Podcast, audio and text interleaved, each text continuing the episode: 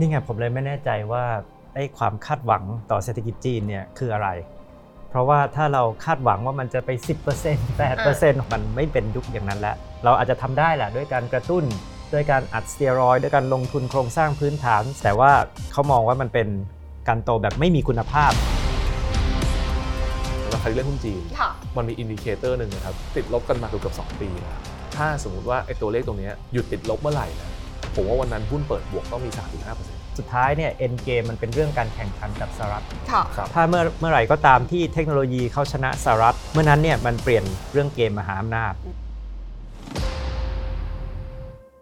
ท็อกลงทุนแมนวันนี้นะคะชวนทุกคนมาเกาะติดเรื่องของมุมมองการลงทุนในทั้งตลาดอเมริกาแล้วก็ตลาดจีนค่ะ สืบเนื่องมาจากเรื่องของเดือนมกราคมที่ผ่านมาเนี่ยนะคะ หลายคนบอกว่ายาวนานเหลือเกินนะคะ หลังจากผ่านพ้นไปแล้วเนี่ยนะคะ เพราะว่ามันมี movement ที่เกิดขึ้นในมิติของทั้งเศรษฐกิจจีน แล้วก็เศรษฐกิจอเมริกาเนี่ยเยอะแยะมากมายเลยนะคะ และสิ่งหนึ่งที่หลายคนบอกว่ามันเชื่อมโยงกันก็คือว่าโฟลของเม็ดเงินที่มันไหลออกจากตลาดหุ้นจีนแบบโหดๆในช่วงที่ผ่านมาเนี่ยมันก็ไหลกลับอเมริกาเนี่ยแหละแล้วมันก็สะท้อนให้เห็นจากการที่หุ้นอเมริกานะคะทำออทามไฮอย่างต่อเนื่องในขณะที่หุ้นจีนเนี่ยก็ดิ่ง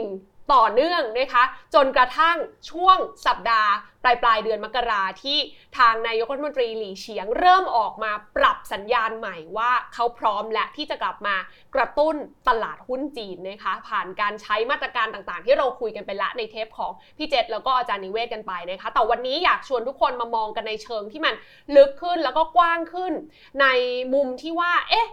จริง ๆ แล้วพอเราเห็นแรงกระตุ้นออกมาในตลาดจีนเนี่ยมันก็เด้งขึ้นมาได้แป๊บหนึ่งนะคะแต่หลังจากนั้นมันก็ยังดูเหมือนกำลังรอทรงรออาการอยู่ในขณะที่ฝั่งอเมริกาเองเนี่ย เรื่องสำคัญก็คือเรื่องของเฟดที่ประชุมผ่านพ้นกันไป แล้วก็ออกมาบอกว่า มีนานี้ยังไม่น่าที่จะเห็นการปรับลดอัตราดอกเบี้ยนโยบายตามที่หลายคนอาจจะเคยคาดไว้ว่า เดี๋ยวไตรมาสแรกน่าจะเห็นละลดดอกเบี้ยลงมานะคะ มันก็ไม่เกิดขึ้นภาพตรงนี้มันเชื่อมโยงกันอย่างไร ทั้งจากจีนทั้งจากฝั่งสหรัฐและสุดท้าย มันจะมีแรงที่ดึงเม็ดเงินกันไปมามากน้อยขนาดไหนในมุมของนักลงทุนเอง เราจะต้องวางกลยุทธ์กันอย่างไรนะคะ วันนี้เนี่ยทีน่าเชิญทั้งนักกลยุทธ์ที่ตามทั้งสองตลาดนี้อย่างใกล้ชิดนั่นก็คือคุณบอมสรพลจากบริษัทหลักทรัพย์กสิกรไทยและอีกหนึ่งท่านนะคะอาจารย์อาร์มตั้งนิรันดรนะคะที่จะมาช่วยฉายภาพประกบกันไปเลยค่ะว่าในมุมของเศรษฐกิจนะคะแล้วก็เชื่อมโยงกับเรื่องของการเมืองของทั้งสองประเทศเนี้ยมีอะไรที่เราต้องจับตากันบ้าง สวัสดีทั้งสองท่านนะคะ สวัสดีครับ ก่อนอื่นเลยถามคุณบอมก่อนละกัน เพราะว่าจริงๆแล้วเราเห็นแบบ อย่างที่เกริ่นไปหลายคนบอกว่ามกรานานเหลือเกินนะคะ เรื่องเยอะมากนี่เพิ่งผ่านไปเดือนเดียวเอง ใช่ครับ จริง ๆ ก็มันจริงๆมันมีทฤษฎีด้วยนะว่าค่ะ January นี่คือเป็นเดือนที่ทุกคนรู้สึกว่าเหมือนแบบเดือนเดียวเหมือนกินเวลาไปเกือบ3 เดือนใช่นะครับแล้วก็ทั้งเรื่องของการลงทุนเรื่องของเศรษฐกิจเรื่องของการเมืองก็มันแน่นกันทั้งโลกเลยนะครับจริง ๆ มาที่ประเทศจีนนะครับผมผมผมขอพูดถึงถึงเรื่องตลาดทุนแล้วกันนะครับแล้วเดี๋ยวให้ดรอาร์มพูดถึงเรื่องการเมืองนะครับค่ะเอ๋อจริง ๆ สถิติหนึ่งที่ลิงก์กับบ้านเราเนี่ยชัดมากนะครับ จริง ๆ แล้วถ้าใครอยู่ตลาดมาเป็น 10 ปีเนี่ยต้องบอกก่อนเลยนะครับว่าในอดีตที่ผ่านมาเนี่ยเซ็ตอินดี x เนี่ยมี correlation สูงที่สุดเลยเนี่ยไม่ใช่หุ้นจีนอืมคือดาวโจนส์อืมนะครับความหมายคือสมมติว่าคืนหนึ่งเนี่ยดาวโจนส์ปิดบวก 300 จุดเนี่ยเราจินตนาการแล้วว่ามันมีโอกาสสูงมากที่วันนี้ SET Index เราจะ perform อืมเราคิดอย่างนั้นเลย ซึ่ง correlation ระหว่าง 2 ตลาดเนี่ยคือประมาณเกือบกว่า60% คือ 10 คือเรียกง่ายๆคือร้อยวันน่ะ60 ครั้งเนี่ยน่าจะเป็นบวกนะครับแต่กลับกลายเป็นว่าในช่วง 1 ปีที่ผ่านมานะครับหลังจากโควิดเนี่ยกลายเป็น correlation ของไทยกับอเมริกาเนี่ยลดลงอย่างมีนัยสำคัญเป็นครึ่งหนึ่งเลย แล้วก็เพิ่มมาเป็นครึ่งหนึ่งระหว่างไทยกับจีนอืมนะครับความหมายคือดาวโจนส์นิวไฮไปแล้วค่ะนะครับจีนกับบ้านเราปีที่ผ่านมาชัดเจนมากก็คือเอ่อ worst perform ทั้งคู่เลยนะครับแล้วกลับกลายเป็นมกราก็เหมือนจะคล้าย ๆกันค่ะนะครับเพราะฉะนั้นเนี่ยเอ่อ correlation ของจีนกับไทยคงจะเป็นลักษณะของการที่ต้องอยู่ร่วมกันไปนานอืมนะครับหลายคนแทนที่ตอนนี้คนจะถามผมนะครับว่าคุณบอม set index ปีนี้เป็นยังไงอืมกลับกลายมาถามแล้วว่า CSI 300 กับฮันเซ็งเนี่ยจะเป็นยังไงอ่านะครับเพราะว่าหลายคนแบบแอดวานแล้วต้องดูว่าเศรษฐกิจจีนฟื้นเมื่อไหร่แล้วบ้านเราอาจจะฟื้นตามอืมซึ่งถามว่ามัน make sense ไหมมัน make sense นะเพราะว่าเอ่อคู่ค้าของเรานะครับแล้วก็นักท่องเที่ยวเนี่ยมันก็ชัดเจนเบอร์หนึ่งเบอร์สองของโลกของไทย ก็คือจีน นะครับอเมริกาก็คล้ายๆกันแต่ท่องเที่ยวของอเมริกาจะสู้จีนไม่ได้ แต่ว่าส่งออกเนี่ยมันก็มันก็ balance กันได้นะครับเพราะฉะนั้นวันนี้มันก็เลยเป็นที่มาว่าแล้วเรามองหุ้นจีนยังไงนะครับเอ่อผมเข้าเรื่องก่อนเลยแล้วกัน จริงๆแล้วเนี่ยเอ่อถ้าใครจำได้นะครับหกเดือนก่อนน่ะอ่าคุณที่น่าก็นั่งอยู่กับผมค่ะนะครับกับพี่เปียกเออนะครับผมก็เคยพูดประโยคนึงไปที่ผมบอกว่าจีนเนี่ยในระยะสั้นๆเนี่ยยังไม่ฟื้นหรอกอืมแต่มันจะฟื้นในอีก 12 เดือนข้างหน้า ซึ่งสิ่งที่ผมพูดไปคือ 6 เดือนที่แล้วอืมแล้วถ้ามันมองถูก 6 เดือนข้างหน้าจะเริ่มฟื้นอืม นะครับเพราะมันคือผมลองมองย้อนกลับไปตอนนี้เราอยู่ตรงกลางเลยนะครับค่ะอ่าเราออกเทปมาแล้ว 6 เดือนใช่แล้วเรามองไปอีก 6 เดือนคือ2เดือนที่ผมมองไว้ถามว่าทำไม จริง ๆ แล้วตอนนี้เศรษฐกิจของทางประเทศจีนเนี่ยรอนโยบายการกระตุ้นนะครับนโยบาย fiscal policy ปีที่แล้วทำไม่ได้ทำต่ำกว่าเป้าเยอะมากนะครับเอ่อนโยบายการเงินสิ่งที่ทำไม่ได้ที่ผมเคยพูดไปพวกนี้เพราะว่าเขาทำไม่ได้ณเวลานั้น เพราะดอลลาร์กับยิวเนี่ยมันไม่เอื้อนะครับเพราะว่าถ้าคุณอัดเม็ดเงิน คุณอัด กระตุ้นเศรษฐกิจหรือว่าคุณลด RRR แรงๆเนี่ยมันแน่นอนครับว่าอเมริกาเขาอยู่ 5 กว่าอืมคุณอยู่ 2 กว่าอืมแล้วถ้าคุณกดลงไปอีกเนี่ยแน่นอนครับมันจะเกิด capital outflow นะครับจีนเองเลยเลี้ยงเวลานะครับรอให้อเมริกาผ่านจุดสูงสุดของนโยบาย tightening ลง แล้วค่อยๆเลี้ยงตัวเลี้ยงตัว จีนเองก็เลยมีนโยบายการกระตุ้นกระตุ้นอีก แต่ถ้าอเมริกาดอลลาร์กับยูยังอยู่แบบเนี้ยแล้วจีนทำแบบอย่างนี้ลงมาเนี่ย capital outflow หยวนมันก็ทะลุแปดมอันนี้คือสิ่งที่ผมพูดไปนะครับ แต่สิ่งจริงสิ่งหนึ่งที่เราเห็นนะตอนนี้ที่มีสถานการณ์ที่ดูดีขึ้นมาเนี่ยนะครับคือหนึ่งเอ่อ sector อื่น ๆ ที่ไม่ใช่อสังหาเนี่ยค่อยๆฟื้นนะครับเอ่อภาคบริการภาคการท่องเที่ยวในประเทศจีน จีนเที่ยวจีนเองค่อยๆฟื้นขึ้นมานะครับเอ่อเราดูจากผลประกอบการของหุ้นจีนบางตัวไม่ได้เละเหมือนเดิมละค่ะนะครับเพราะฉะนั้นเนี่ยก็มองว่าการ consolidate ของอสังหาเนี่ย ผมเชื่อว่าตอนนี้หลายคนอาจจะไปโฟกัสแต่นโยบายการกระตุ้นเศรษฐกิจนโยบายการกระตุ้นตลาดหุ้นอืม stabilize มีกองทุน แต่หลายหลายคนไม่ได้สนใจเลยว่าตอนนี้อสังหาเขาเป็นยังไง อสังหาตอนนี้ผมว่าใกล้จุดต่ำสุดนะครับประมาณ 1-2ไตรมาสข้างหน้าค่ะนะครับแล้วก็นโยบายการเงินกำลังจะมาช่วยนะครับจริงๆ อสังหาของทางประเทศจีนเนี่ยมันมีปัญหา 2 มุม มุมหนึ่งเลยคือคนเนี่ยไม่กล้าซื้อหรือว่าคนดีเลย์การซื้อ เพราะรู้สึกว่าซื้อไปคุณซื้อเดือนหน้าคุณได้บ้านหลังเดิมราคาถูกกว่า นะครับกับอีกอันหนึงเลยคืออ่าบริษัทอสังหาของเขา property developer เนี่ยเขาส่งมอบบ้านไม่ได้ เพราะว่าเขา finance ไม่ได้ทำไมเขาถึง finance ไม่ได้เพราะว่าแบงก์เนี่ยรูมเต็มเขาก็เลยต้อง finance ผ่านหุ้นกู้ แล้วตลาดหุ้นกู้อะลองจินตนาการครับขนาดบ้านเราอะ triple A rating อะอืมยังขายไม่หมดเลยเออนะครับแล้วคุณลองจินตนาการดูว่าหลายบริษัทอสังหาในจีนเนี่ยคุณเป็นคนจีนเนี่ยคุณกล้าซื้อไหมนะครับต้องดอกเบี้ย15%ม นะครับดอกเบี้ย5%ผมไม่ซื้ออะเพราะว่าถ้าผมจะซื้อดอกเบี้ย5%ผมไปซื้อใน secondary market อะ discount to face value 60%อะค่ะคุ้มกว่าเยอะๆ ถ้าคุณเชื่อว่าอสังหาจะฟื้นทำไมคุณซื้อบริษัทใหม่ทำไมคุณไม่ซื้อในตลาดรอง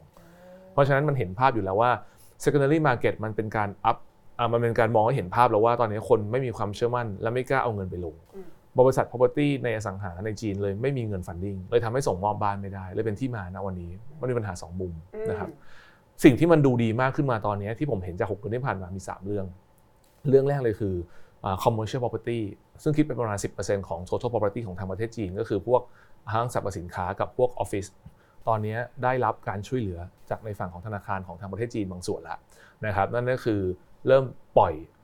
กู้ในเรทที่ต่ำแล้วก็เอา asset มาวาง ส่วน property อื่น ๆ มีดูดีขึ้นมานะครับนั่นก็คือกลับกลายเป็นว่าธนาคาร ที่ถือโดยธนาคารจีนเนี่ยนะครับอนุญาตให้บริษัทอ่าออนุญาตให้แบงก์เนี่ย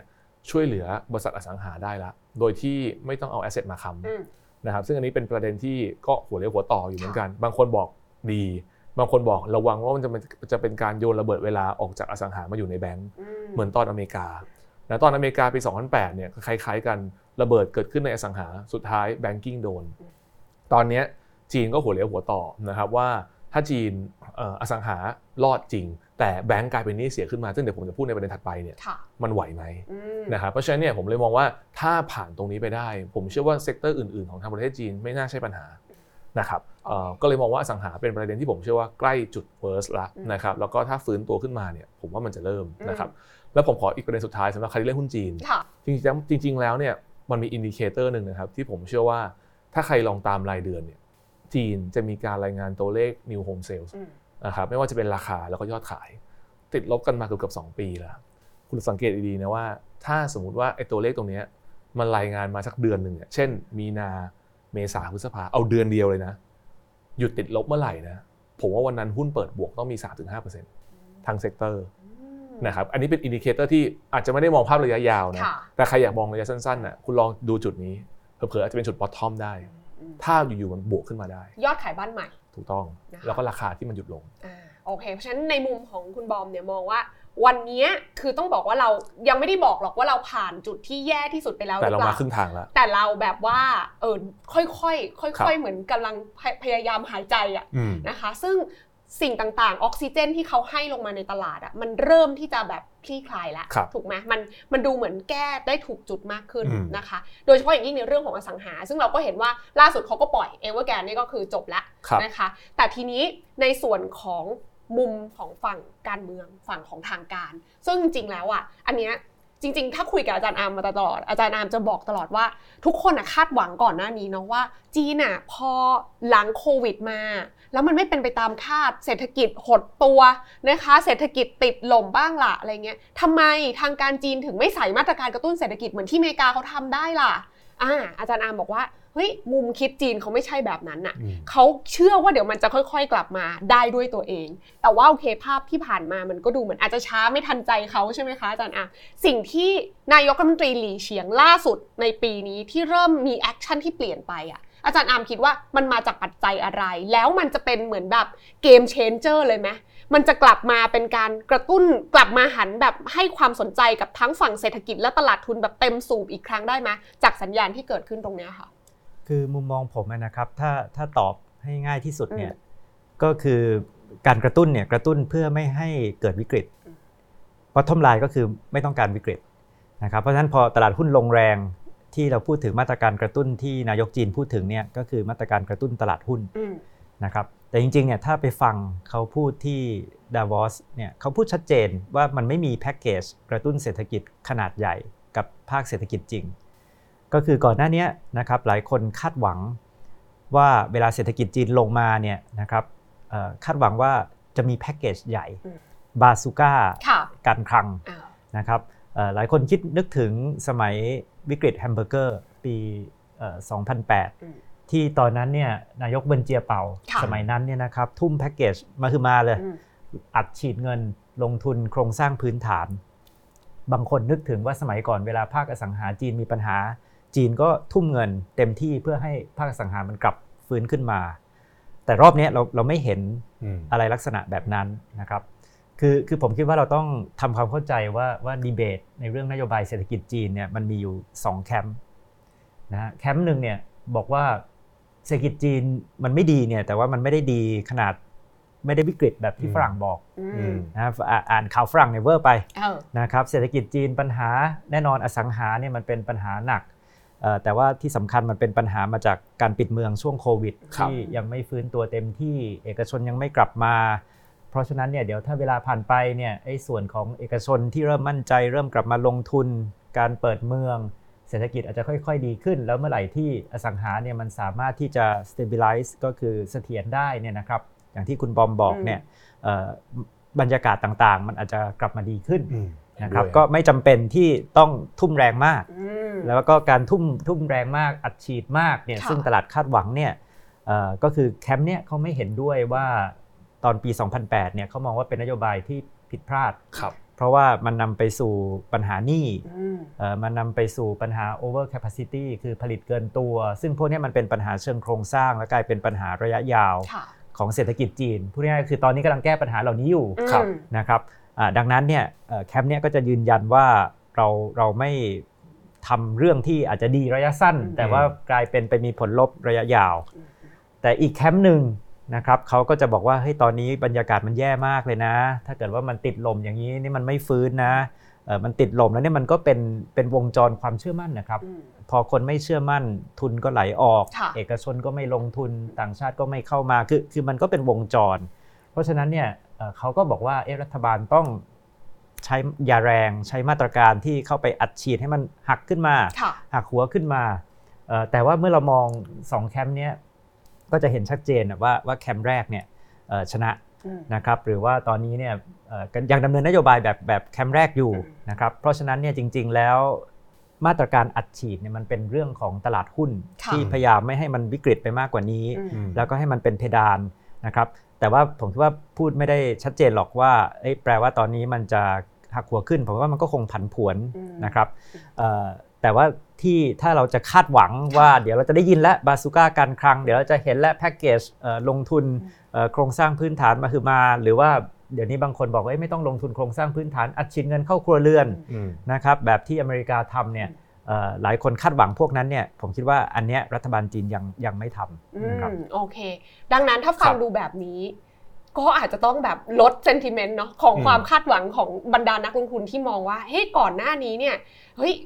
แต่จริงๆเนี่ยต้องบอกอาจารย์นามอย่างนี้ว่า ก่อนหน้านี้เราก็ไม่ค่อยได้เห็นเขาทำบ้าง เขาทำบ้างกับการใส่เงินเข้ามาในตลาดหุ้น แต่ว่าดูเหมือนรอบเนี้ยทั้งเม็ดเงิน ทั้งเรื่องของโทนน้ำหนักที่เขามาให้เนี่ยมันดูเหมือนเยอะกว่าปกติ แล้วที่อาจารย์อาร์มบอกว่าเขาทำเพื่อไม่ให้มันเกิดวิกฤต แสดงว่าแบบเขามองแล้วว่าจังหวะเนี้ยคือถ้ามันลงไปมากกว่านี้ ความเชื่อมั่นของเศรษฐกิจจีนมันมันจะมันจะมันจะเริ่มแย่แล้วมันจะจัดการไม่ได้แบบนี้ป่ะคะเราเราอ่านสัญญาณแบบนี้ได้ไหมคะาจารย์คือผมกำลังจะบอกว่าแน่นอนมันบวกระยะสั้นอืมนะครับแต่ว่าพอมันขึ้นไปแล้วเนี่ย ถ้าเกิดว่านโยบายเศรษฐกิจมันเหมือนเดิมค่ะนะครับหรือว่าไม่ได้มีอะไรที่เปลี่ยนแปลง มันก็อาจจะกลับไปแบบเดิมอืมคือมันไม่ได้เป็นอะไรที่บอกว่าเป็นยาแรง แล้วก็มียาแรงตามมาอันอันที่ 2 อันที่ 3 อันทีสี่ 4 แล้วโอ้โหทุกคนบอกจีนเปลี่ยนทิศทางแล้วอืมผมว่าเราเราไม่ได้เห็นภาพแบบนั้นอืมเอ่อในการกระตุ้นของจีนปัจจุบันเนี่ยไม่ว่าจะเป็นกระตุ้นกระตุ้นตลาดหุ้นนี่บอกว่าไม่ให้เกิดวิกฤต แล้วก็ค่ะมันมันเป็นจุดที่ต่ำสุดจริงๆอะนะครับทั้งตลาดฮ่องกงทั้งตลาดจีนเอ่ออสังหาเราเห็นที่ผ่านมาเนี่ยไม่ใช่เขาไม่กระตุ้นนะคุณอืมทีน่าแต่เขากระตุ้นโดยใช้ยาที่ลักษณะประคับประคองค่ะนะครับให้มันเอ่ออย่าลามไปภาคการเงินนะ อย่าเกิดวิกฤตนะอืมแต่ว่าไม่ได้มีลักษณะของการกระตุ้นแบบปลุกผีซอมบี้ให้ตื่นอืมฟื้นขึ้นมานะครับเอ่อบางคนอาจจะยังคิดว่า เอ้ย ถ้าเกิดว่าปลุก ผีซอมบี้เนี้ยนะครับภาคอสังหากลับมาให้คึกคักได้เนี่ยโอ้เศรษฐกิจจีนนี่กลับมาได้ค่ะนะครับแต่ว่าจีนเขามองว่าเอ้ยมันเป็นการแก้ปัญหาระยะสั้นครับแล้วก็มันจะไปเสี่ยงเอาระยะยาว ซึ่งอันนี้ debatable อยู่แล้วว่าว่าว่าเอ่อเห็นด้วยไม่เห็นด้วย แต่ว่าผมแค่เล่าให้ฟังว่ามุมมองของรัฐบาลจีนปัจจุบันเนี่ยเขามองในลักษณะนี้เอ่อเพราะฉะนั้นเนี่ยมันจะไม่ใช่ว่า เอ้ย นี่เป็นแพ็กเกจแรกค่ะของตลาดหุ้น แล้วเดี๋ยวเราจะเห็นบาซูก้าอันที่ตามมา2อันที่ 3 อันทีสี่ 4 ใหญ่ แล้วเป็นเอ่อ ผมว่าภาพนี้จะยังไม่เห็นอืมนะครับโอเแต่ว่ามันจะเป็นภาพว่าเอ้ยพอมันเริ่มแย่มากๆ ก็ประคองมันขึ้นมาโอเคอ่าแต่ว่าพอถึงจุดหนึ่งเนี่ยมันก็อาจจะซึมค่ะที่ที่ผมมักจะเล่าว่าคนจีนเขาเรียกว่ามันเป็นภาพแบบ square root อืมอืมนะครับก็คือมันอาจจะไม่ได้มันไม่เป็น V shape มันไม่เป็นเอ J อ shape อะมันหักหัวขึ้น แต่หลังจากนั้นเนี่ยมันมัน flat อืมนะครับแล้วเขาจะปล่อยให้เป็นอย่างนี้ ไปได้อีกนานเหรอคะอาจารย์อามเพราะว่าจริง ๆ แล้วต้องบอกว่าถ้ามองอันนี้มองสะท้อนจากตัวของเม็ดเงินที่อยู่ในตลาดทุนของจีนเองเนี่ยเราก็เห็นฟัน outflow ออกเยอะมากครับเนาะอ่าก่อนที่จะถามอาจารย์ถามผมถามคุณบอมก่อนก็ได้ว่าเอาพอฟังแบบนี้แล้วรู้สึกยังไงเห็นด้วยมากน้อยขนาดไหน แล้วมันมันมันจะแบบเขาจะยอมให้มันเป็นแบบเนี้ยไปอีกนานแค่ไหนคะจริง ๆ ผมเห็นด้วยอืมนะครับแล้วก็จริง ๆ ถ้าใครตามตลาดและศึกษาประวัติศาสตร์ทั้งการ เศรษฐกิจและการเงินของประเทศจีนมาเนี่ย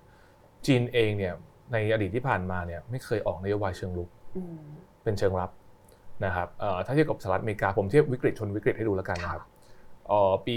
2022 เนี่ยสหรัฐอเมริกาเนี่ยเกิดปัญหาเรื่องส่วนต่างของแบงก์ของดอกเบี้ยแล้วตามมาซึ่งแบงก์รันอืมและกลายเป็นแบงก์รับนะครับไม่ว่าจะเป็น SVB หรือว่า Signature Bank นะครับปัญหามันก็เกิดจากปัญหาโครงสร้างของส่วนต่างที่คนแห่ถอนเงิน แล้วก็ เอสเซทที่เอาไปลงเนี่ยมันมันยิวมันขึ้นอ่าราคามันเลยขาดทุนเยอะนะครับ ซึ่งอเมริกาใช้เวลาประมาณ 3 สัปดาห์จบ แล้วหลังจากนั้นเราผ่านมาประมาณ 11 เดือน เราไม่เคยได้ยินเรื่อง SVB อีกเลยอืมจนกระทั่งเมื่อสักครู่ที่ผ่านมา มีเรื่องอ่าอ่า NY NVBC ก็คืออีกแบงก์หนึ่งที่เคยเอาไปซื้อ asset ของ Signature โดนอีกละเนี่ยเพิ่งมีเรื่องเมื่อวาน2อสวันนี้เลย ผมกำลังจะเปรียบเทียบให้เห็นภาพว่าณตอนนั้นเนี่ยเฟดเนี่ย take action เร็วมาก ก็คือเป็นการซื้อ asset ที่ราคา face value และรับประกันเงินฝาก ซึ่งจริงๆแล้วไม่มีทางเกิดเหตุการณ์นี้ขึ้นกับจีนนะครับผมว่าจีนเขากังวลเรื่องระยะยาวก็คือเรื่อง moral hazard กับ adverse selection แต่อเมริกาเขาบอกว่าเขารับแบบ consequence ไม่ไหวเขา take action เลย ผมคงไม่ได้บอกว่าใครถูกใครผิดนะครับอืมแต่ว่าจีนเนี่ยเราเห็นว่าเขาไม่ทำอืมจีนเองเนี่ยเห็นด้วยกับดรอาร์มเลยว่ามันต้องไม่ไหวจริง ๆ ก่อน แล้วมันค่อยทำอืมซึ่งเขาไม่ไหวจริงๆเนี่ยมันก็คงแสดงให้เห็นภาพแล้วว่าส่วนหนึ่งเลยคือ เรื่องแรกก่อนเออจริง ๆ ตอนนี้หลายคนที่ไม่ได้พูดนะครับก็คือเรื่องอสังหาของจีนเนี่ยเอ่อจริง ๆ แล้วเขา take action มาสักพักแล้วนะครับ แต่เขา take แบบไม่ได้ take แบบล่วงหน้าค่ะคือไม่ได้ take ที่ต้องการให้ราคาหุ้นอสังหาขึ้นอืมแล้วก็ไม่ได้ต้องการให้แบบโอ้โหอยู่ๆแบบกลับมาดีเลยอืมแต่เขาเทคเพื่อว่าเฮ้ยอันนี้ถ้ามันแย่แล้วมันลามเทคช่วยอืมคือถ้ามันจบแค่อสังหาอสังหาเดียวอย่างเงี้ย เห็นไหมครับเขาก็ปล่อยอะล้มไป ปล่อยล้มไป แต่ถ้ามันเริ่มแบบกระจายเป็นทั้งทั้งอุตสาหกรรมแล้วอะ เขาจะ take action ละนะครับคือจะ take action ช้ามากบางทีใช้เวลาแบบ3เดือน6เดือนค่อย take action เปรียบเทียบให้เห็นง่าย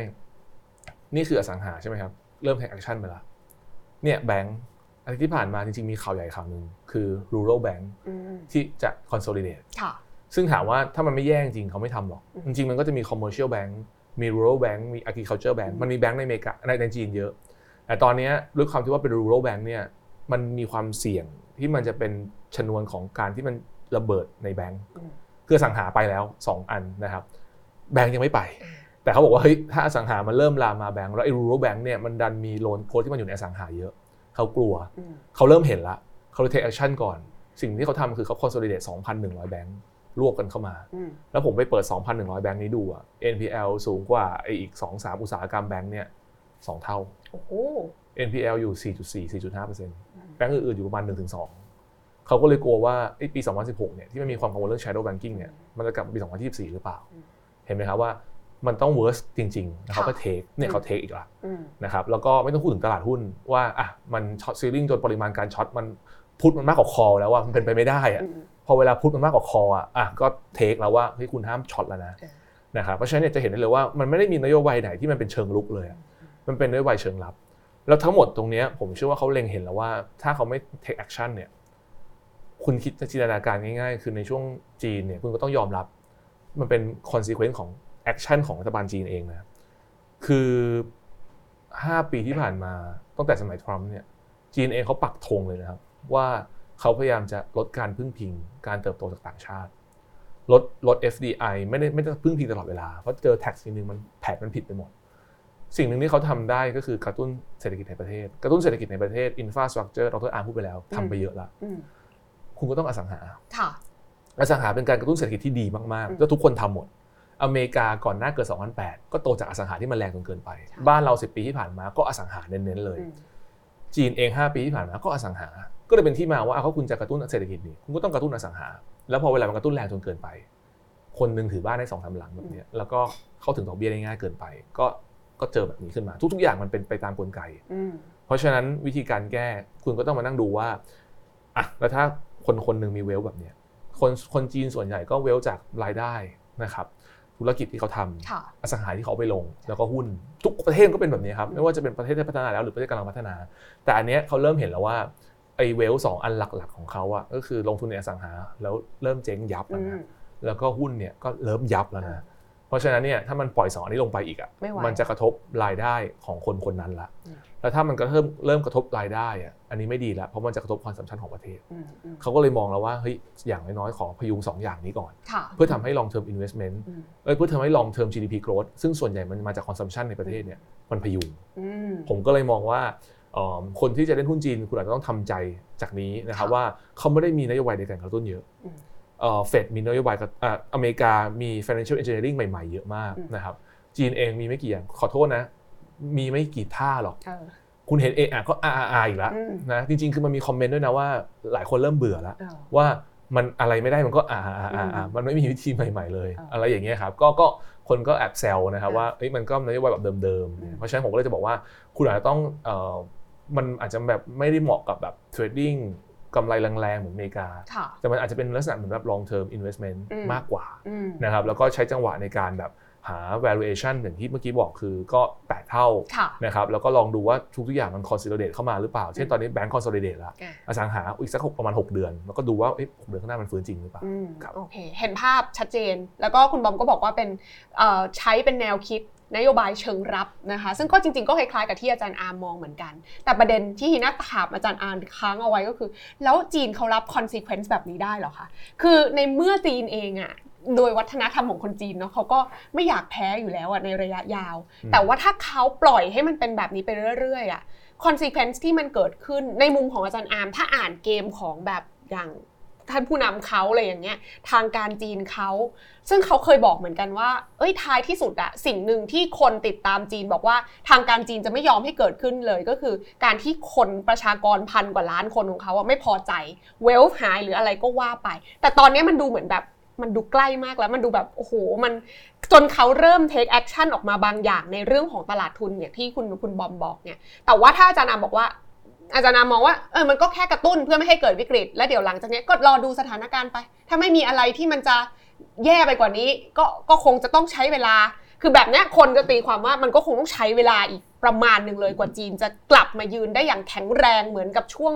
ก่อนหน้านี้ที่เขาแบบโตแบบก้าวกระโดด แต่เขาจะยอมได้เหรอคะภาพเนี้ยให้มันเกิดขึ้นอาจารย์นามนี่ไงผมเลยไม่แน่ใจว่าไอ้ความคาดหวังหรือม expectation ของเราต่อเศรษฐกิจจีนเนี่ยคืออะไรเพ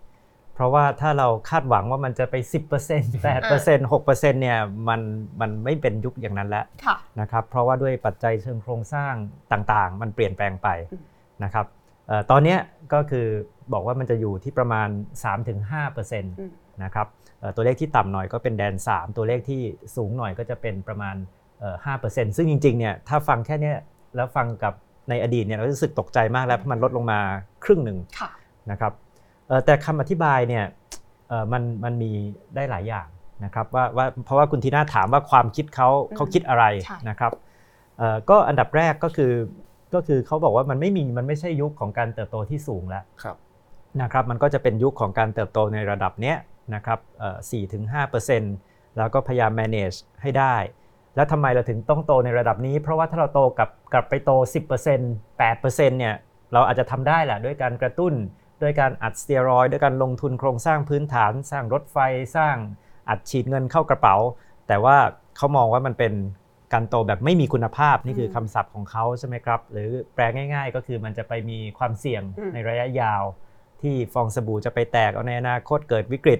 เอ่อการเงินอย่างอสังหาก็คือเขาจริงๆก็คือเขาจัดการเอ่อเจาะฟองสบู่ตัวเองตั้งแต่ค่ะตอนนี้ แล้วก็เพื่อที่หวังว่ามันจะคลี่คลาย 2-3ปี แล้วก็สามารถจะกลับมาใหม่ได้อย่างยั่งยืนอืมนะครับแต่แต่คำอธิบายหนึ่งเนี่ยก็คือในมุมมองของเขาเนี่ยเอ่อเขาต้องการว่าถ้ามันโตแบบนี้ไปได้นะครับเอ่อมันก็จะเป็นค่อยๆ เปลี่ยนความคาดหวังของคนอืมใช่ไหมถ้าถึงจุดหนึ่งคือคือเรื่องของการไหลของทุนเนี่ยมันก็เป็นเรื่องความเชื่อมั่นส่วนหนึ่งเออความเชื่อมั่นมันก็มีอยู่ 2 อย่าง อันหนึงก็คือตลาดคู่แข่งที่เปรียบเทียบ ใช่ไหมวันนี้ตลาดสหรัฐดีมากเอ่อแล้วก็ความเสี่ยงเรื่องสงคราม ความเสี่ยงเรื่องภูมิรัฐศาสตร์ คนก็เอาเงินไปกองไว้ที่สหรัฐแล้วก็ดอกเบี้ยด้วยนะครับอ่าแต่ว่าอ่าถ้าเกิดต่อไป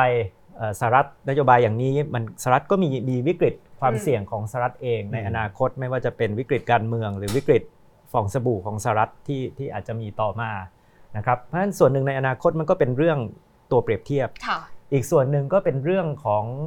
ความคาดหวังของจีนและว่าถ้าเกิดเหมือนกับญี่ปุ่นนะฮะอืมถ้าถึงจุดหนึ่งคนก็เอ่อเข้าใจว่ามันก็อยู่ระดับเนี้ยนะครับเอ่อมันไม่ได้แย่นะครับอ่าแต่ว่ามันไม่กลับมาหวือหวาเหมือนเดิม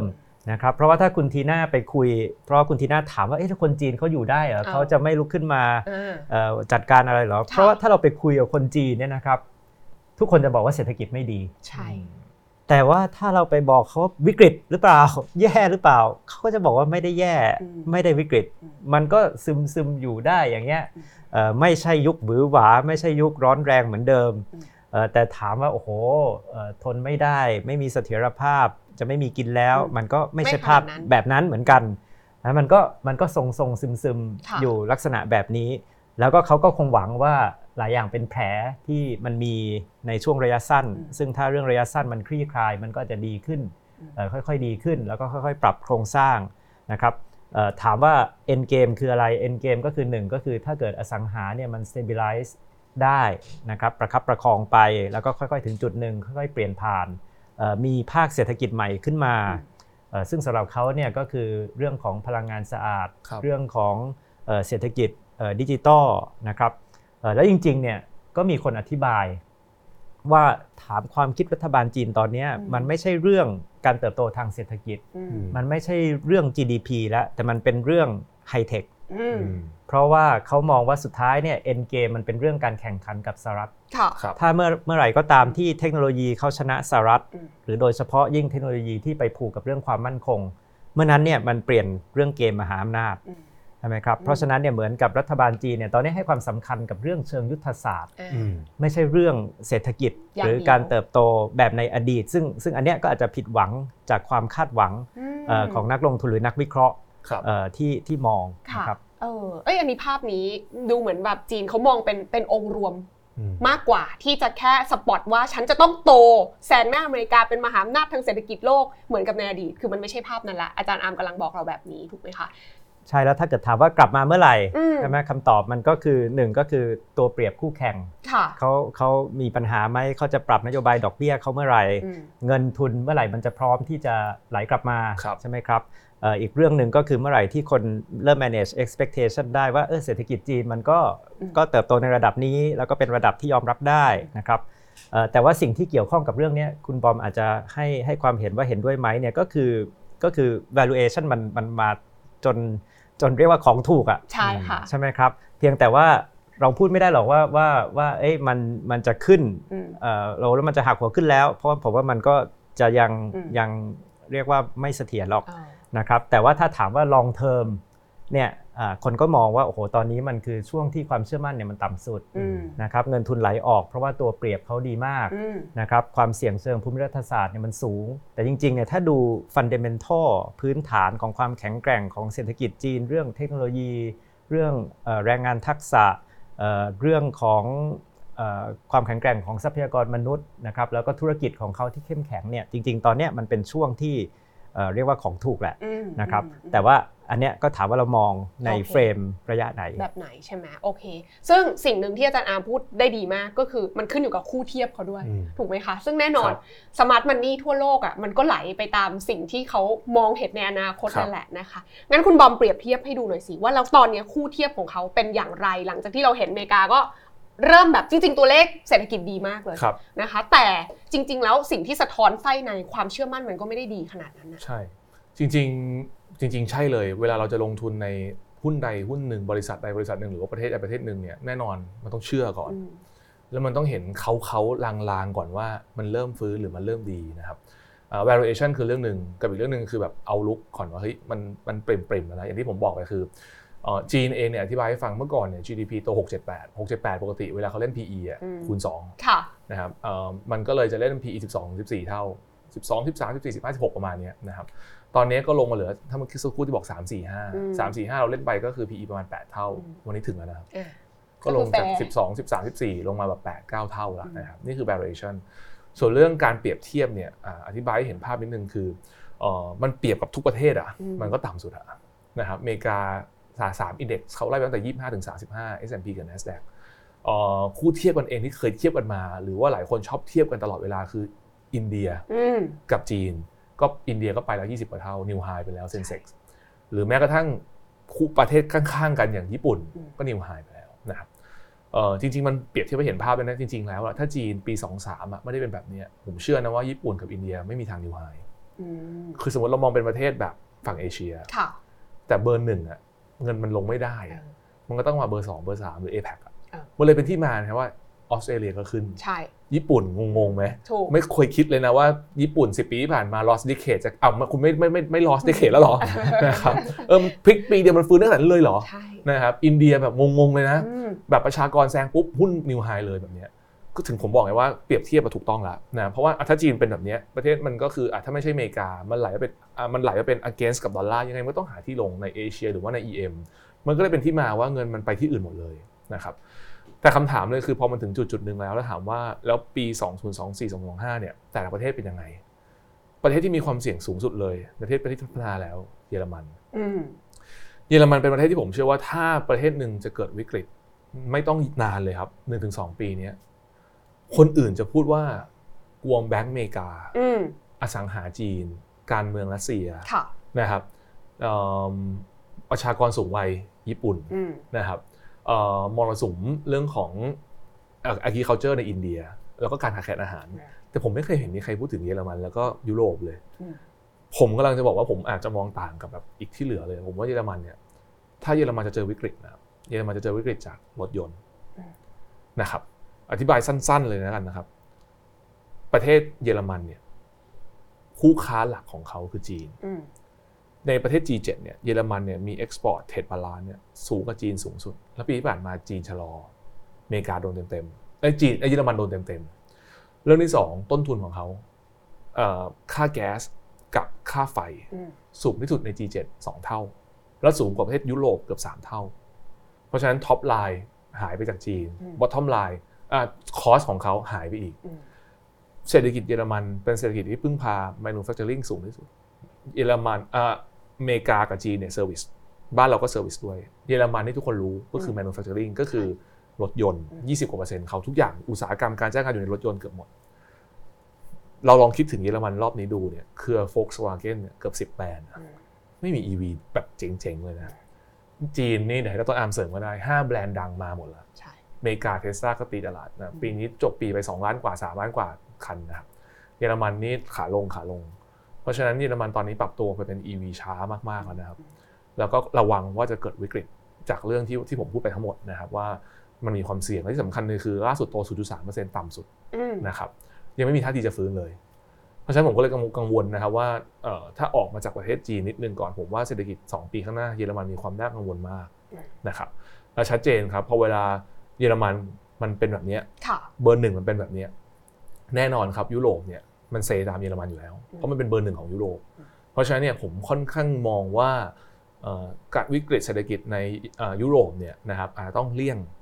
นะครับแล้วพอเวลาคุณจินตนาการดูว่าคุณถึงแม้ว่าคุณจะเอาเงินไปลงทุนในอิตาลีในสเปนอังกฤษแต่ถ้าเยอรมันมันเป๋ๆอะอืมคุณจะรุ่มๆดอนๆนิดนึงใช่นะอันเนี้ยผมขอวนนิดนึงนะได้ขอวนทุกท่านทราบไหมครับว่าทำไมจริง ๆในช่วง1-2ปีที่ผ่านมาเศรษฐกิจไทยกับหุ้นไทยอะไม่อยู่ในสายตาของหุ้นต่างชาติอืมจริง ๆ ทุกคนน่ะจะพูดว่า valuation GDP EPS แต่มีมีเรื่องเรื่องหนึ่งคือเรื่องสถานที่ตั้งที่คนไม่เคยพูดอืมเพราะอะไรรู้ไหมครับ สถานที่ตั้งของบ้านเราในช่วงสองปีที่ผ่านมาเนี่ยมันไม่เอื้อ ความหมายคืออะไรครับ ประเทศเพื่อนบ้านเนี่ย ไม่รอดเลยนะอืมพม่าเนี่ยอืม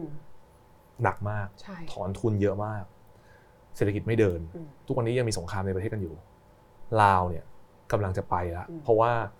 ค่าเงินของเขาเนี่ยมันไปพึ่งพิงกับเจ้าหนี้อย่างจีนเยอะอืม แล้วก็ถ้าไม่นับทรัพยากรกับไม่นับโครงการไฟฟ้าที่ทำจากน้ำไม่มีตัวกระตุ้นเศรษฐกิจอืมนะครับอุปกรรมบูชาเอง แล้วบ้านเราอยู่ตรงกลางอืมแล้วสมมติคนคุณมองว่าเฮ้ยคุณจะมาลงทุนในภูมิภาคอาเซียนอืม5 GMS อืมแล้ว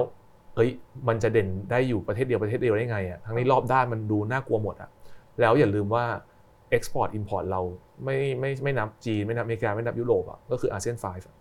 แล้วดูแต่ละประเทศสิครับอืมมันเหนื่อยอืมผมก็เลยเปรียบเทียบ Apple ไปถึงค่ะ Apple ที่ยุโรปกับเยอรมันอืมเพราะฉะนั้นผมก็เลยจะบอกว่าเอ้ยถ้าเราลองดูดีๆเนี่ยอืมสมมติว่ามันมีปัญหาจริงๆนะครับ แล้ว valuation ญี่ปุ่นกับอเมริกาเริ่มตึง อินเดียเริ่มตึง แล้วสมมติจีนเริ่มฟื้นอะอืมคุณจะไปไหนอืมพอยุโรปก็ไปไม่ได้ ไม่ไปเออผมไม่ไม่ไม่ไปยุโรปอะอืมอเมริกาโอเคว่า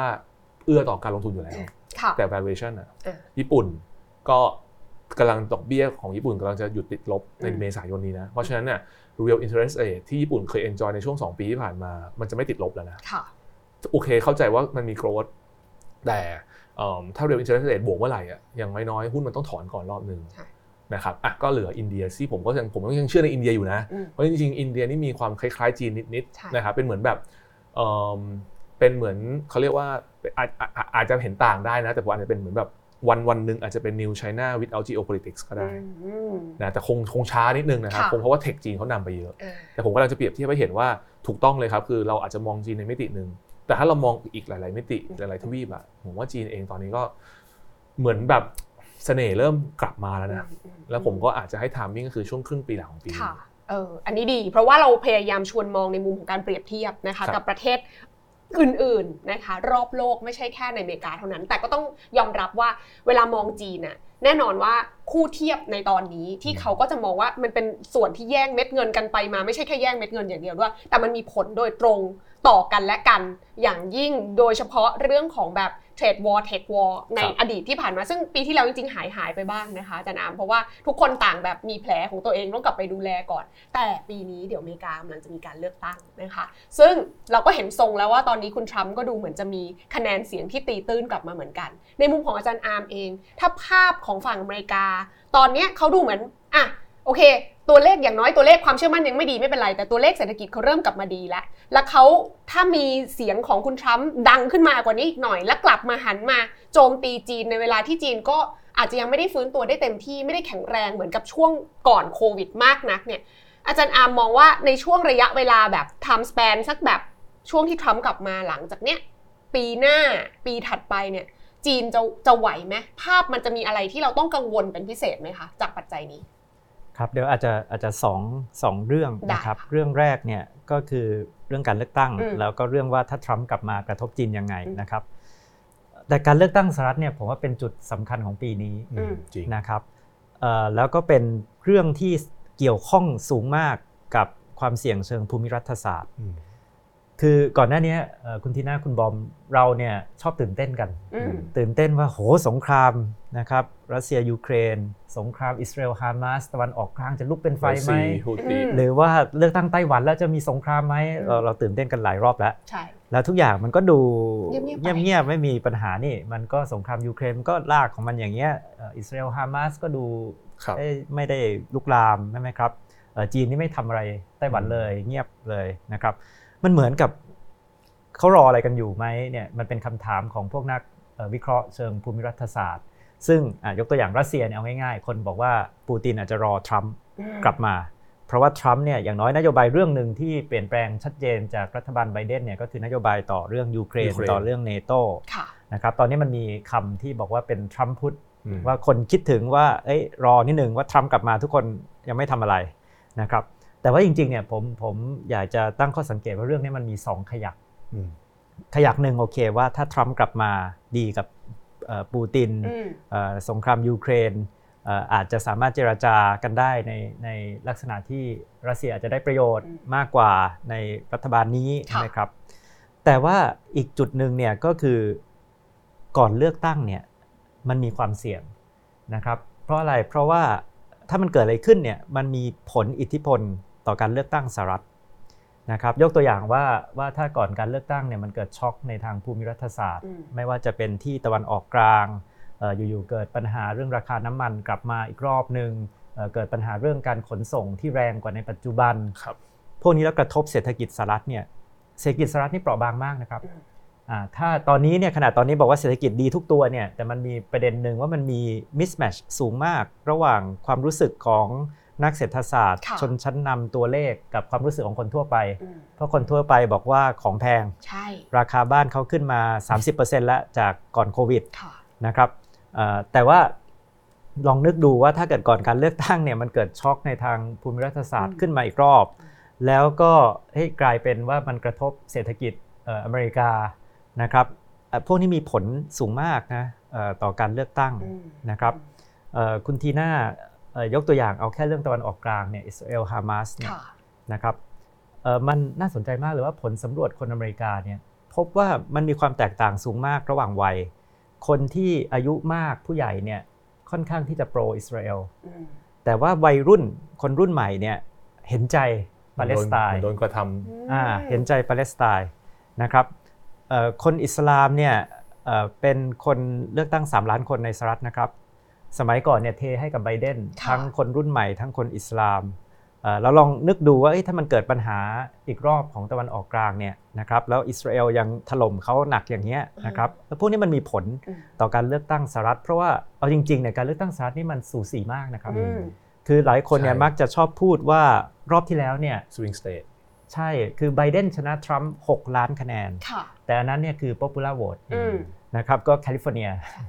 แต่ว่าถ้าเกิดว่าเราบอกว่าเอาแค่ battleground state ซึ่งจะตัดสินผลการเลือกตั้งตามระบบการเลือกตั้งสหรัฐเนี่ยมันแค่แสนคะแนนเองอืมที่ถ้าพลิกปุ๊บเนี่ยก็พลิกหมดใช่ครับนะครับอ่าเพราะฉะนั้นเนี่ยความหมายของของของผมเนี่ยก็คือปีเนี้ยจริงๆเนี่ยก็เป็นปีที่มีความเสี่ยงเชิงภูมิรัฐศาสตร์เอ่อในขยักก่อนเลือกตั้งอืมสหรัฐ แล้วก็หลังเลือกตั้งเนี่ย โอเค ตอนนี้ก็เริ่มพูดกันแล้วว่าเอ๊ะถ้าทรัมป์กลับมาได้จริง ๆ เพราะตอนนี้ค่อนข้างแน่นอนนะฮะว่าน่าจะเป็นทรัมป์กับไบเดนและค่ะแข่งกันเนี่ยเอ่อมันจะมีผลอะไรอืมเอ่อก็คำถามของคุณทีน่าเนี่ยว่ามีผลอะไรต่อจีนเนี่ยทรัมป์จะขึ้นกำแพงภาษีจีนร้อยละ60ไหมเอ่อจีนจะยิ่งแย่ไปกว่านี้ไหมอะไรเหล่านี้นะครับ อันเนี้ยเอ่อผมผมคิดว่าตอบยากมากอืมเพราะอะไรเพราะว่าทรัมป์เนี่ยมีความไม่แน่นอนสูงมากค่ะความคาดเดาไม่ได้นะครับเอ่อ จริง ๆ แล้วเนี่ยหลายอย่างเนี่ยมันจะอยู่ที่ทีมงานของเขานะครับเอ่อซึ่งการเลือกทีมงานเขาก็ไม่ค่อยเลือกจากนโยบายเท่ากับเลือกว่าเข้าขากับเขาใช่คุยกับเขารู้ใช่เรื่องใช่ค่ะนะครับเพราะฉะนั้นเนี่ยสำหรับเขาเนี่ยมันมีความไม่แน่นอนสูงอืมแต่จริงๆเนี่ยเอ่อถ้าตั้งข้อสังเกตนะครับเอ่อผมไม่แน่ใจว่าว่าเอ่อ ทรัมป์เนี่ยจะหนักกับจีนมากกว่าไบเดนอืมเพราะว่าจริงๆ ถ้าเราเปรียบเทียบไบเดนยุคยุคนี้หนักกว่าทรัมป์ทรัมป์เนี่ยก่อนเนี่ยไบเดนตอนเนี้ยจริงหนักกว่าหนักกว่าทรัมป์อืมตีนะครัจีบนหนักกว่าทรัมป์คือกำแพงภาษีทั้งหมดที่ทรัมป์ตั้งกับจีนเนี่ยไบเดนตอนเนี่ยไม่ได้ยกเลิกเลยอืมนะครับเอ่อและตรงกันข้ามเนี่ยตัวสงครามเทคโนโลยีต่อจีนเนี่ยค่ะมันหนักขึ้นอืมนะครับ สมัยทรัมป์เนี่ยคุณทีน่าอาจจะจำได้ว่าก่อนโควิดเนี่ยมันมีการตกลงข้อตกลงเฟสวันเฟสวันกับบรรลุไปอ่าบรรลุไปใช่ครับแต่ไบเดนนี่ตกลงอะไรกันไม่ได้เลยสักอย่างใช่นะครับเพราะว่าเขาเห็นชัดเจนว่ามันเป็นเรื่องเชิงยุทธศาสตร์ แต่ความหมายเนี่ยก็คือทรัมป์เนี่ยมีลักษณะว่าพร้อมคุย พร้อมเจรจาอืมแลกเปลี่ยนผลประโยชน์กันค่ะคุยกันได้อ่าอ่านะครับเอ่อซึ่งอาจจะแตกต่างจากไบเดนซึ่งมีเรื่องของอุดมการณ์ทางการเมือง มีเรื่องของหลักการมีเรื่องเชิงยุทธศาสตร์เข้ามา นะครับเพราะฉะนั้นเนี่ยทรัมป์เนี่ยก็จะเป็นเป็น factor ที่ค่อนข้างมีความไม่แน่นอนสูงนะครับแต่ว่าผมคิดว่าว่าไม่แน่เสมอไปว่าว่าทรัมป์ขึ้นมาเนี่ยจะหนักต่อจีน มากกว่าสมัยของไบเดนอืนะคมรับโอเค เพราะฉะนั้นนี่คือปัจจัยภายนอก ซึ่งยังไม่รู้หรอกว่าจะเป็นยังไง ก็ต้องจับตาดูกันต่อไปครับแต่ว่าถ้าเราเอาแฟกเตอร์ตรงนี้มารวมกันเนี่ยอีกเรื่องหนึ่งอ๋อเรื่องใหญ่อีกเรื่องหนึ่งที่ไม่พูดถึงไม่ได้ก็คือเรื่องไต้หวัน ซึ่งหลายคนก็เห็นละว่าการเลือกตั้งไต้หวันผ่านพ้นไปแล้ว แล้วก็คุณไล่ชิงเต๋อขึ้นมาใช่ไหมคะ ซึ่งก็แน่นอนฝั่งเนี้ยเขาก็ดูเหมือนจะไม่ได้โปรจีนสักเท่าไหร่ เรื่องนี้เป็นประเด็นไหมสำหรับทางการจีนเอง แล้วมันจะดูเหมือนเป็นเป็นคลื่นใต้น้ำอะไรที่มันจะค่อยๆ สร้างความกังวลเพิ่มขึ้นได้หรือเปล่าในปีนี้ค่ะคือจริงๆเนี่ยหลายคนก็บอกว่าเอ๊ะฟังสีจิ้นผิงดูดันเรื่องไต้หวันมากขึ้นไหมนะครับเออจริง ๆ ไม่ได้ดูดันมากขึ้นอืมเอ่อจริงดูๆดันอยู่แล้วเอ่อเพราะว่าไอ้ที่คำพูดของเขาเนี่ยเรื่องไต้หวันเนี่ยเป็นคำพูดที่พูด แบบเนี้ยมาใช่ตลอดใช่ครับนะครับคือคือถ้าถามว่าก่อนเลือกตั้งไต้หวัน หลังเลือกตั้งไต้หวันเนี่ยอืมทางจีนเนี่ยมีเหมือนเดิมอะไรที่เปลี่ยนแปลงดูดันขึ้นจากเดิมไหมเนี่ยไม่มีอืมซึ่งจริงๆอันเนี้ยแตกต่างจาก 4 ปีที่แล้วนะครับเพราะว่า 4 ปีที่แล้วก่อนการเลือกตั้งไต้หวันเนี่ยจีนออกแถลงการณ์จีนมีท่าที แล้วก็ทำให้กลายเป็นว่ามันไปสนับสนุนพรรคที่ไม่ชอบจีนได้เสียงถล่มทลายเลยเพราะคนไต้หวันบอกเลยต้องแสดงจุดยืน รอบเนี้ยจีนไม่ได้แสดง ท่าทีอะไรครับทั้งก่อนทั้งหลังอืมเอ่อเลือกตั้งนะครับที่แตกต่างจากที่เคยแสดงมานะครับเอ่อแล้วก็เรื่องของรัฐบาลไต้หวันเอง ซึ่งโอเคเป็นรัฐบาลที่บอกเป็นพรรคที่ไม่ชอบกับจีน แล้วก็คนที่ชนะการเลือกตั้งเนี่ยคุณไล่ชิงเต๋อเนี่ยก็ถือว่าเป็นคนที่เคยแสดงความคิดเห็นแรงที่สุดเกี่ยวกับเรื่องของจีนนะฮะก็คือลักษณะว่าเขาสนับสนุน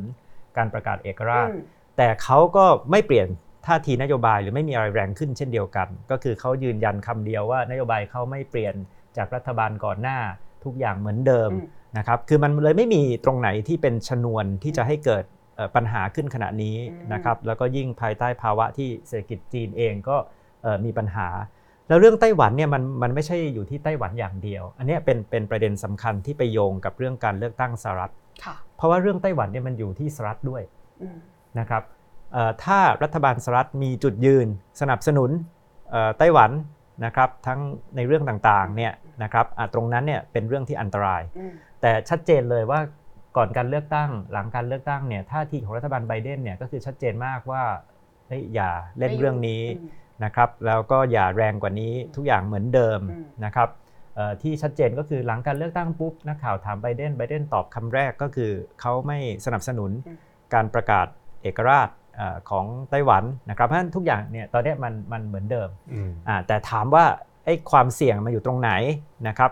เอ่อความเสี่ยงระยะสั้นเนี่ยมันก็คือรัฐบาลที่เกาะไต้หวันวันเนี้ยก็คือรัฐบาลที่เป็นพรรคที่ไม่ชอบกับจีนค่ะซึ่งก็คงพร้อมที่จะมีนโยบายที่แรงกว่านี้ ถ้ารัฐบาลสหรัฐเอาด้วยอืมมันก็จะกลับไปที่เรื่องการการเลือกตั้งสหรัฐว่ารัฐบาลใหม่ของสหรัฐเนี่ยถ้าถ้า ถ้าเป็นไบเดนอาจจะเดินเหมือนเดิมใช่ไหมครับ แต่ว่าถ้าเป็นริพับลิกันเนี่ยมันก็มีหลายอย่างที่เราคาดการณ์ลำบากหรือไม่รู้ เพราะเราจริงๆ เราไม่รู้แน่นอนว่าทรัมป์เนี่ยคือทรัมป์อาจจะเอาไต้หวันมาเป็นไพ่ในการต่อรอง แล้วก็ไอ้ความแรงเรื่องไต้หวันที่ทรัมป์จะเอามาเป็นไพ่เนี่ยมันก็อยู่ที่เอ่อขุนพลอืมในการต่างประเทศของทรัมป์ว่ามีมุมมองเรื่องนี้อย่างไร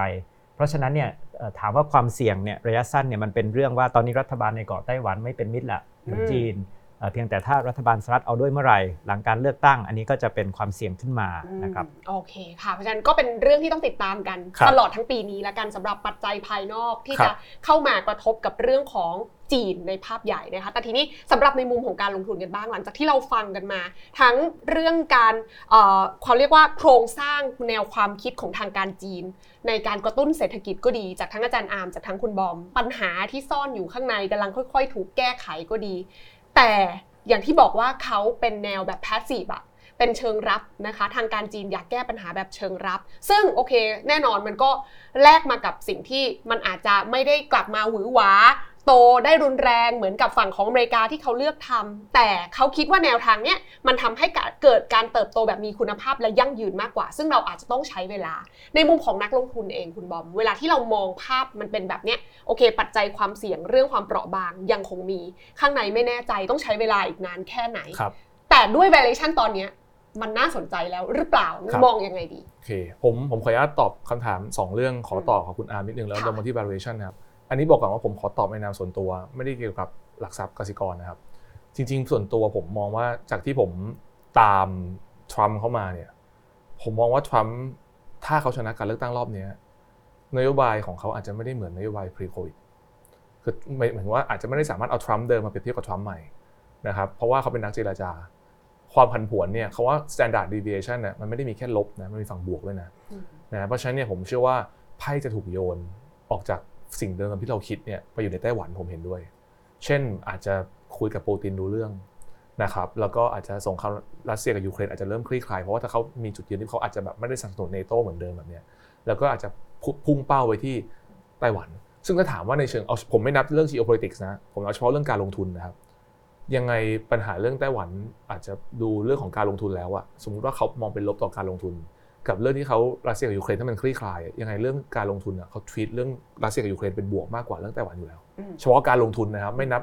ไม่นับเศรษฐกิจไม่นับการเมืองไม่นับพรรคเลยนะครับ ผมผมแอบมองว่ามันมีโอกาสในการเจรจานะครับ แล้วก็เดี๋ยวเราลองดูก็ได้ง่ายๆครับผมติดตลกนิดนึงนะเดี๋ยวลองดูว่าหลังการเลือกตั้งอะอีลอนมัสก์เขาจะยกเลิกการแบนแอคเคาท์ X กับทรัมป์หรือเปล่าอืมถ้าเขาเป็นนักเจรจาจริงเดี๋ยวเคลียร์ได้อ่าทุกๆอย่างมันเคลียร์ได้หมดค่ะยิ่งเป็นนักเจรจาที่ยิ่งชอบเลยอืมนะครับเพราะว่าเขาจะสามารถแบบหา คือเวลาเราจะเจรจาเราต้องมีไพ่ในมือ เราก็เอ่อสมมติว่าเราจะยิงเขาไปสามแบบเนี้ยเราต้องต่อเขาไปห้าก่อน แล้วจบที่สามไม่มีใครอยากได้สามมาต่อสามอันนี้เราเอาเพิ่มอีกสองมาก่อนหนึ่งนั่นคือเกมไต้หวันอืมแล้วก็อีกเกมหนึ่งอืมเพื่อมาเกลี่ยสามอันนี้อืมอันนี้คือสิ่งที่ผมมองนะครับค่ะเพราะฉะนั้นผมมองว่าทรัมป์มารอบนี้อาจจะเป็นมิตรต่อตลาดทุนมากขึ้นอืมนะครับอันนี้ผมเห็นต่างกับคนอื่นนะค่ะเรื่องถัดมาเนี่ยเรื่องเรื่องเรื่อง passive กับเอ่อ passive กับเอ่อ passive กับ active เนี่อืยมแน่นอนครับอ่า ประเทศที่เป็นในเชิง active เนี่ยไม่มีใครดู valuation อืมจริงๆนะคุณลองสังเกตดีๆว่า เวลาคุณจะเล่นหุ้นเชิงลุกอะคือเราจัดเอ่อเราจัดพอร์ตเรา 11 ตัวอืมคุณไม่เคยมีเอา valuation ไปจับหุ้นกองหน้ากับตัวปีกเลยนะคือ valuation แบบทะลุเป้าแบบ P per sales 5 เท่า EBITDA 10 20 เท่าอ่า PE 100 เท่าแบบเนี้ยก็ผมเอาหุ้นเชิงลุกอะผมไม่เคยดูอยู่แล้ว เพราะฉะนั้นอเมริกานี่ผมเห็นทุกคนก็พูดหุ้นแพงมาเป็น 10 ปีแล้วนะอืม แต่มันก็บวกอีก 400%นะ 10 ปีที่ผ่านมาถึงวันเนี้ยใช่เขาเชิงลุกอะอืมเพราะนโยบายเฟดเขาเชิงลุกอะ หุ้นจะขึ้นได้ก็ต้องดูนโยบายของการเงิน แต่จีนมันเป็นเชิงรับอืมเพราะฉะนั้นเนี่ยมันดูเหมือนอเมริกาไม่ได้ เชิงรับคืออะไรต้องดู valuation ไงเปรียบเทียบไงอืมเฮ้ยเราเราจะรับไงอืมเขาว่าความหมายของเขาว่าเรากำลังจะเข้าไปรับหุ้นเขาเราก็ต้องเปรียบเทียบก่อนว่าเอ้ยมันถูกจริงหรือเปล่า มันถูกกับประเทศอื่น ๆ หรือเปล่า แล้วมันพร้อม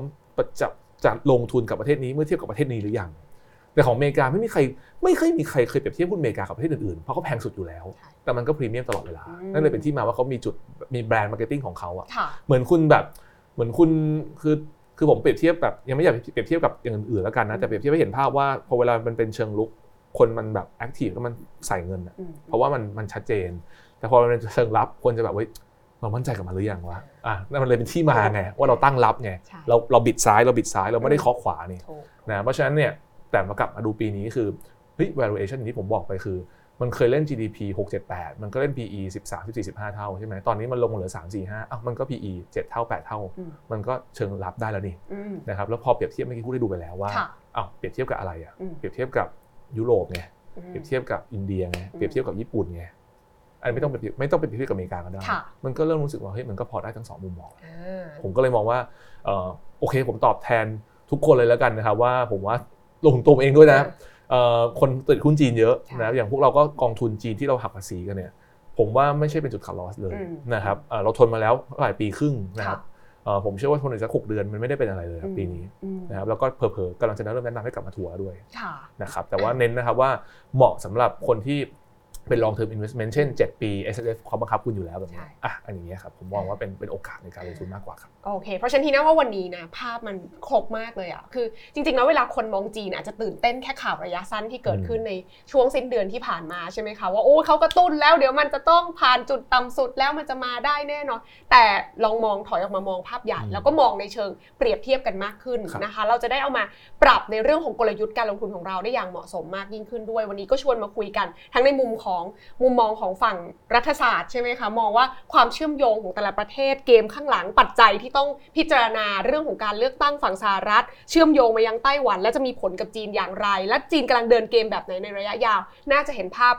ชัดเจนจากอาจารย์อาร์มในมุมมองของคุณบอมเองก็ช่วยมามองในเชิงของฟันฟลอทั่วโลกว่าเขากำลังพิจารณาอะไร และจะเกิดอะไรขึ้นกันบ้าง หากมีเหตุการณ์แบบไหนใช่ไหมคะ หรือว่าจีนเองเมื่อไหร่เขาจะกลับมาเขามองจีนอยู่ใน position แบบไหน เมื่อมันเป็นกองรับเขา position มันอย่างไร ในเวลานี้ทำไม ถึงมองว่ามันน่าจะเป็นช่วงเวลาที่เหมาะสมและในการค่อยๆ กลับมาเริ่มเพิ่มน้ำหนักได้นะคะ ซึ่งทั้งหมดทั้งมวลเนี้ยคือข้อคิดเห็นที่เรามาครับพิจารณาจากข้อเท็จจริงที่แต่ละคนมี แล้วก็มาแชร์กันตรงนี้ ซึ่งทีน่าว่ามันเป็นหนึ่งในภาพที่น่าจะทำให้ทุกคนมองการลงทุนในหุ้นจีนเนี่ยอีกมิติหนึ่งนะคะ ขอบพระคุณทั้งคุณบอมแล้วก็อาจารย์อามมากๆที่วันนี้สละเวลามาร่วมพูดคุยกันนะคะ ขอบคุณมากเลยค่ะขอบคุณครับสวัสดีครับ